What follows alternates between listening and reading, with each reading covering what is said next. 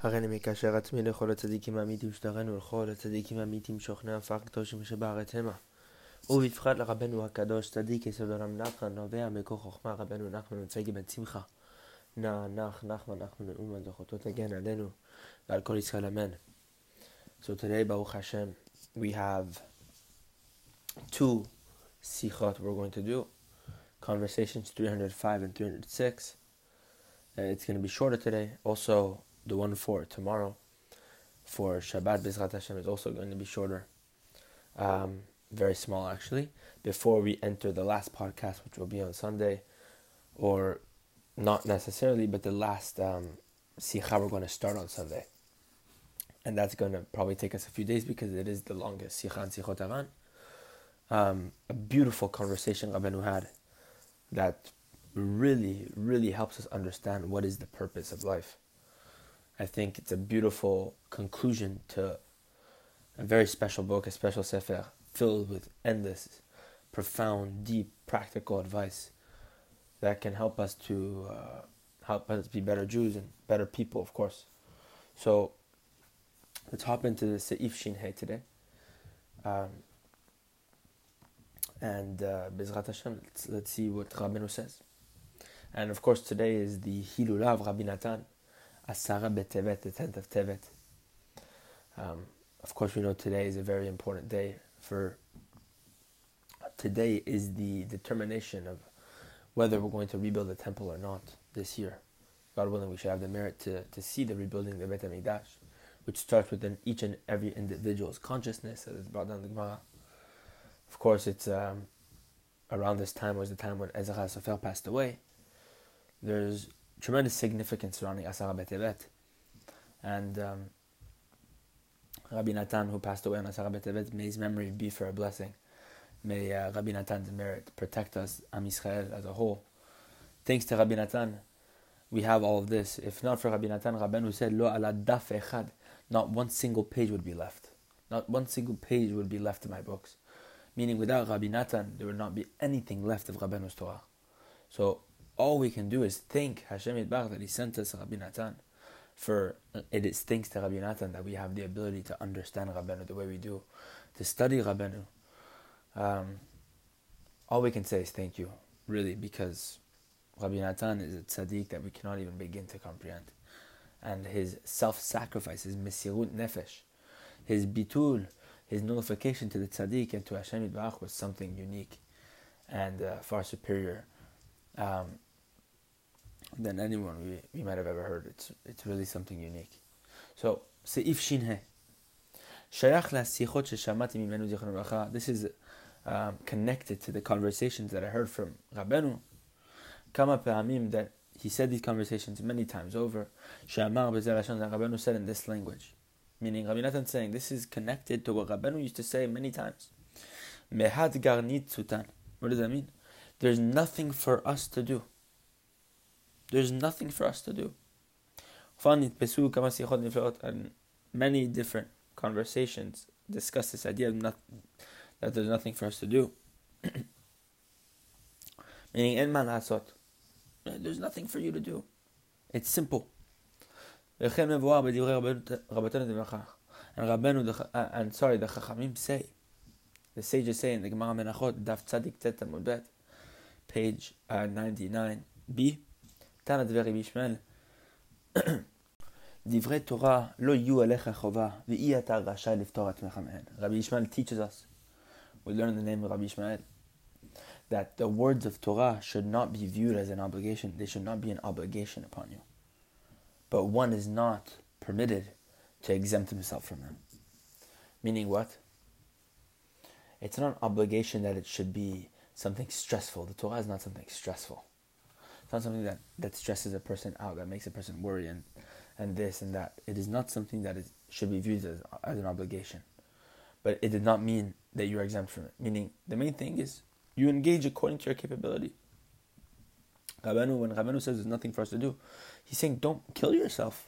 Meaning, do not destroy yourself by trying to do too much or and of course that means also not to do too little as it says that you do not have the you're not permitted to exempt yourself meaning we also say in, in the Gemara that um, Um, it's not your obligation to finish the book, but it is your obligation to, to study it, to, to, to start it. What happens after that is not uh, has nothing to do with you, or you don't need to focus on. And that's what Rabbeinu was saying, there's nothing for us to do. Rabbeinu also discussed in another sikha that there's nothing to do except to pray, study, pray. That's, uh, I'm sure, is connected for the same language is used. And this is a, an awesome piece of advice for anyone who understands it a little bit. Meaning what? It's not something you need to force yourself with. It's something that you do according to your level, and you continue building your vessel, your vessel until you, you st- you're able to study more and more and more. It's not something that uh, that uh, you're breaking yourself over. I mean, of course, we know the Torah. There's an aspect to it that the only way to truly attain it is one who kills himself over it, meaning to really be'emet enter the Torah with self-sacrifice. But Rabbeinu says there's nothing for us to do, meaning wherever you are is wherever you are. And wherever you are, you can whatever you can handle, you do. After that, there's nothing else for, for you to do except to just do it, start it, do what you can, and after that, uh, let Hashem take care of the rest. Meaning, do what you can, put in your effort. And uh, there's a lot more to this language of there's nothing for us to do. Um, as Rabbeinu teaches us, but um, I guess it's simple in the sense that Rabbeinu is trying to tell us to we to tell us to do what we can handle. Seif Shin Vav 306 שייך לאלף בית החדש ספר המידות עוד ד' This is uh,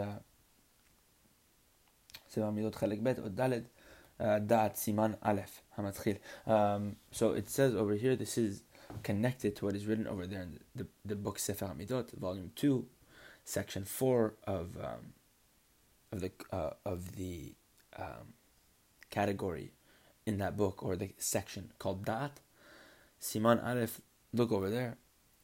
This, this is the language. It says over there, Da, no,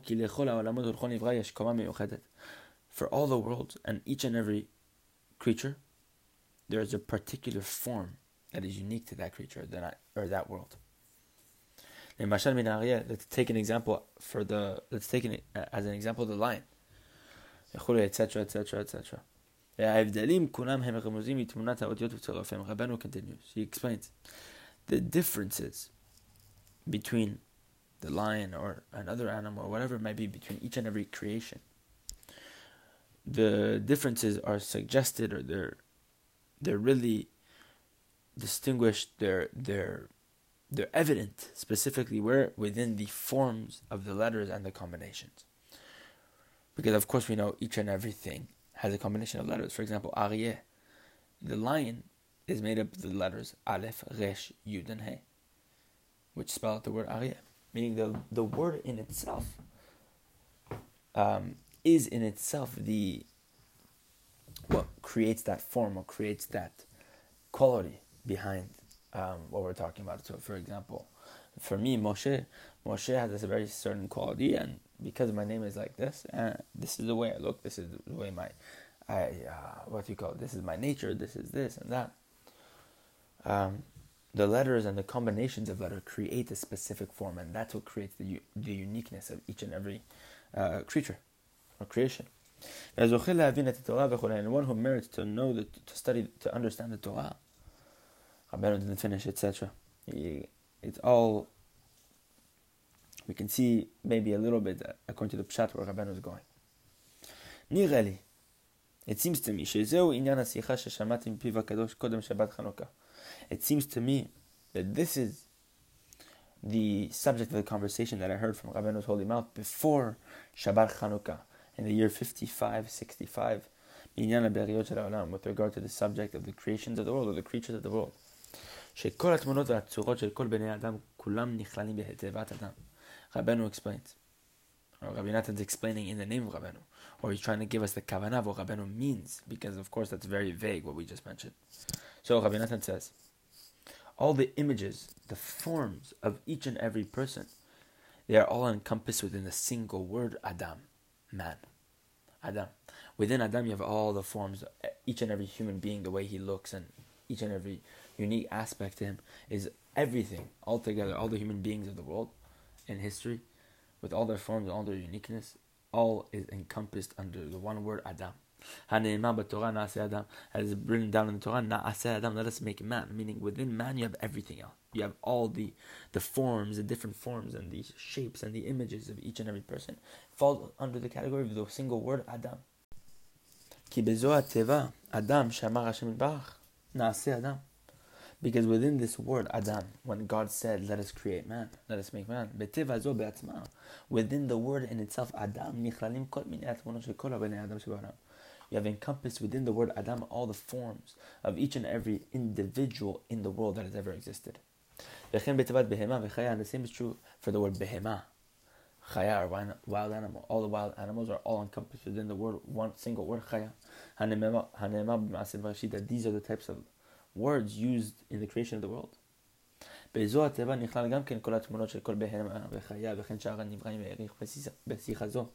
within this word, you have encompassed there all the forms of each and every animal, each and every wild animal, and all the other creations are hidden within the word in itself that was used to create it. And Rabenu went uh, uh, continue speaking about this conversation for quite some time. and Rabbeinu said at that time, as we've already discussed before, that there are wisdoms that in this world that exist. That you can live by these um, by these wisdoms. You can live by this wisdom um, alone, without eating or drinking. כי יש דברים נפלאים וחוכמות עליונות ונוראות אפילו בזה העולם שיכולים לחיות בהם לבד, בלי שום אכילה לשתייה. Because there are very awesome, wondrous things, very supernal wisdoms, that even in this world you can live by them without eating or drinking at all. And Rabbeinu spoke about this at length, but we did not merit to write this down. And that is just to show you that mamash, the madrega, the level we are talking about here is beyond our understanding. That Hashem should give us the merit to taste what it means to really be rid of our desires. And that we're able to, to serve Hashem properly, to um, to serve Him with emunah, with simcha, um, and to attain greater chokhmah that can enable us to serve Him properly without falling into our desires to get to the level that Rabbeinu speaks about here, that there's a wisdom that we don't even eat, need to eat or drink from. God willing that we should merit such things. Um, that's it for today. And uh, Bezrat Hashem, next conversation, we'll do a very small, very small conversation introducing the topic for the last episode or the last conversation that we will do, which is conversation 308, the longest one. We'll split it up into a few days. But next podcast will be an introduction to that, Bezrat Hashem.